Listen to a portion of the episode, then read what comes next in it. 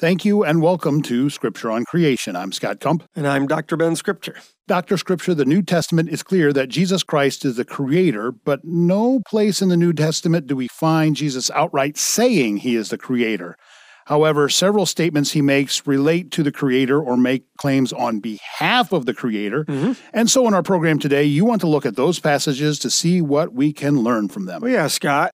It's interesting that passages like John chapter 1, Colossians chapter 1, and Hebrews chapter 1 clearly reveal that Jesus Christ, the Son of God, was and is the Creator. But Jesus doesn't make that claim while he is on earth. And perhaps it's not surprising. He did claim to be the Messiah and the Son of God, but not very often. In other words, he wasn't regularly divulging his identity to those around him. In fact, it seems like more often he wanted to keep his identity hidden. I wonder why that was so. Well, I think Jesus' response to Peter might give us a clue. When, after Jesus asked the disciples who they thought he was, Peter responded that Jesus was the Christ, the Son of the living God. So let's look at that exchange.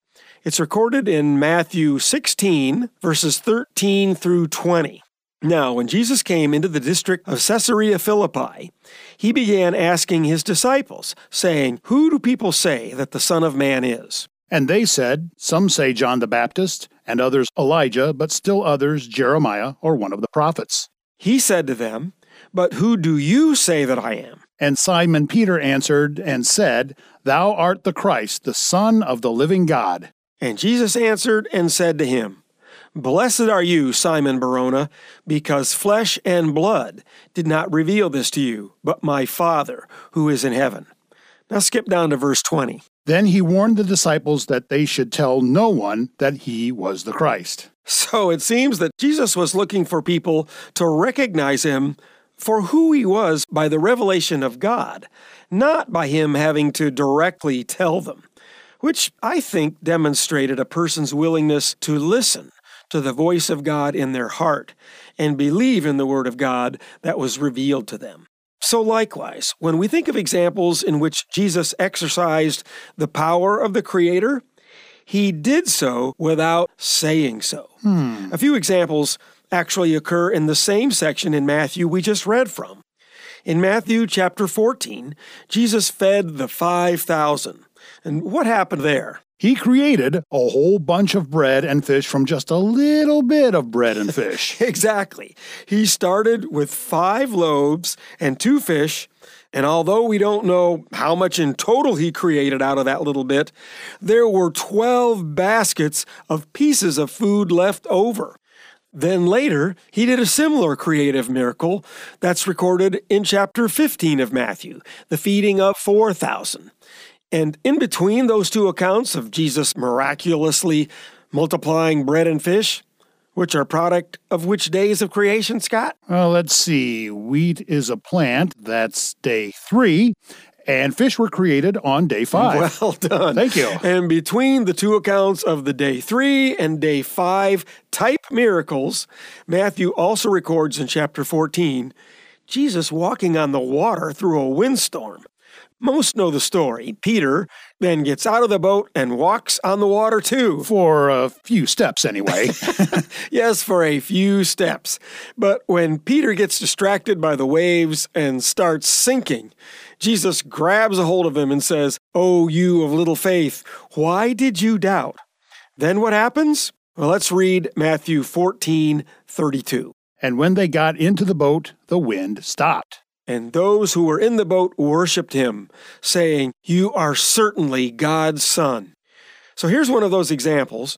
Jesus didn't have to tell them who he was, they recognized him because of what he did. He demonstrated his power and control over creation. Their response reminds me of another time Jesus showed his control of fish. Hmm. When the disciples caught nothing all night, and Jesus told them to cast their nets on the other side of the boat. when they hauled in so many fish that the boat started sinking, Peter confessed that he was a sinful man and did not deserve to be in the presence of Jesus. One of the things I think is especially interesting about that is those disciples, including Peter, were fishermen by trade. True. And so they knew the significance of what had happened. It was miraculous, no coincidence there. And that is how the Lord will often speak to us. It's in a personal way, maybe in a way others will not even understand or scoff at. But in our heart, we perceive what the Lord is communicating. So, in these examples we've considered so far, the Lord has shown his control over several physical elements bread, water, wind, and fish. He's created some of it and controlled some of it, or we might say manipulated it. But I want to look at a couple of claims Jesus made that also relate to his power over the physical elements. On one occasion that I can think of, Jesus referred to making stones do what stones by themselves simply can't do. Can you think of what I'm talking about, Scott? Well, I remember when the Pharisees told Jesus to tell the people to stop praising him when he was entering Jerusalem on Palm Sunday. And Jesus said if the people did not praise him, the stones would. That's the example I'm thinking of. Let's read the account. It's in Luke chapter 19, verses 37 to 40. Okay, Luke 19:37.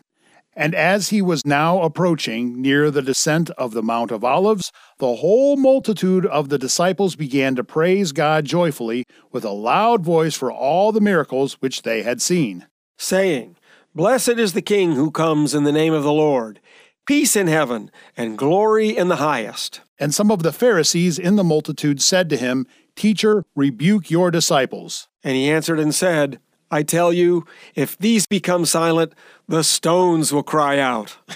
no, I don't know how Jesus would have made the stones make noise, but he made Adam out of the same material the stones are made of. True. So I'm sure he could have made stones cry out.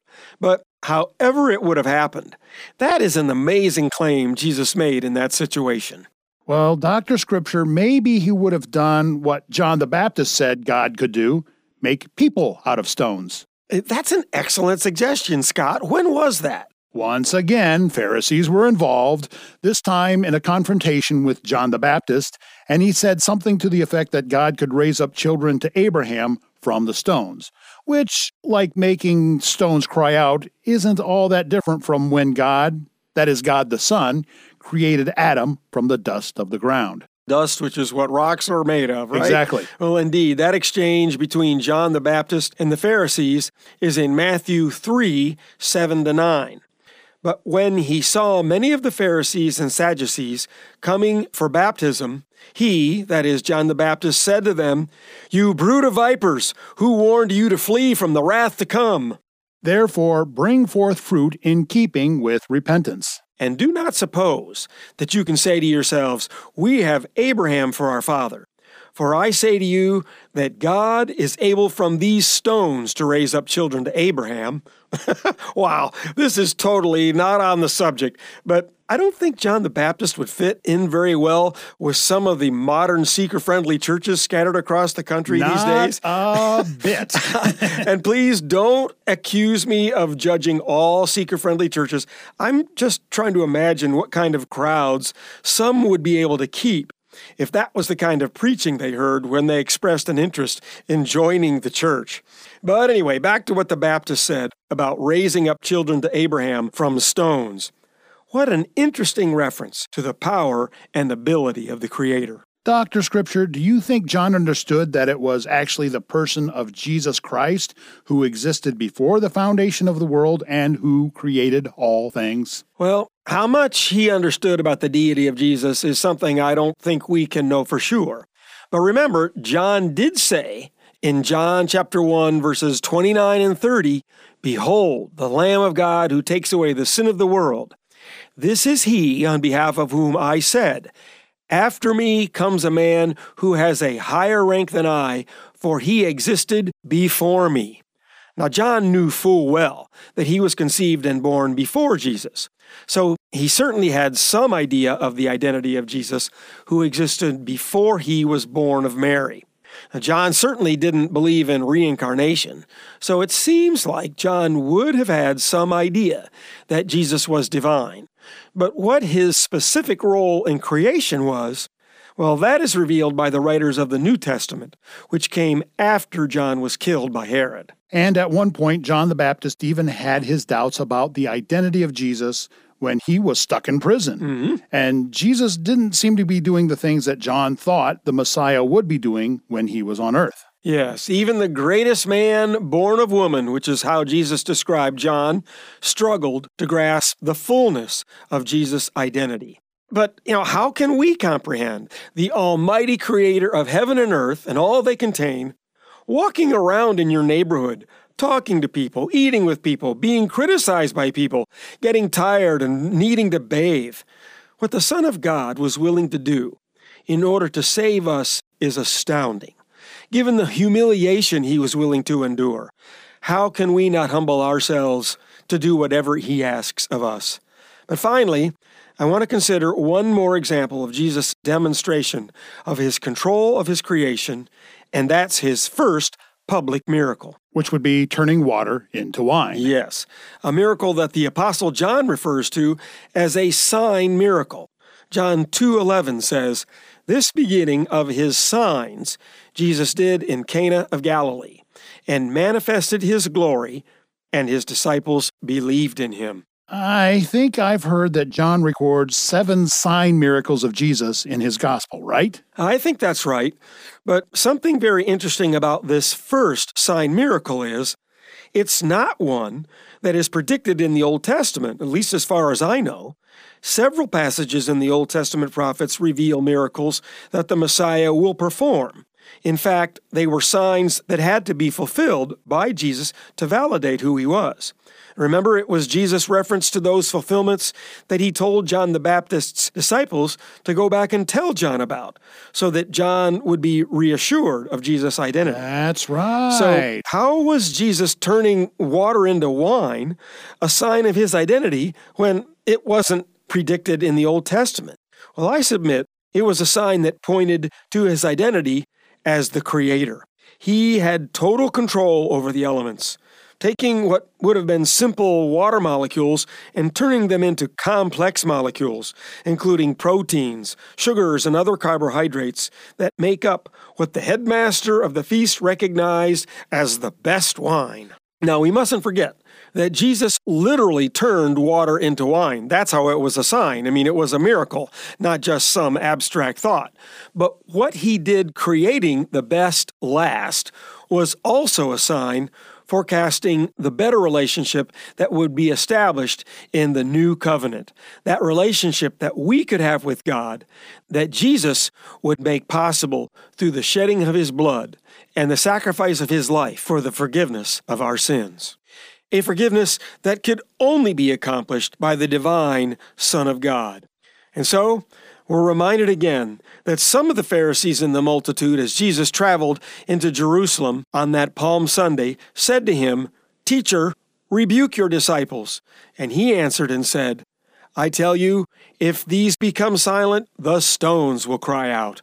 And that's not what I say, that's what Scripture says.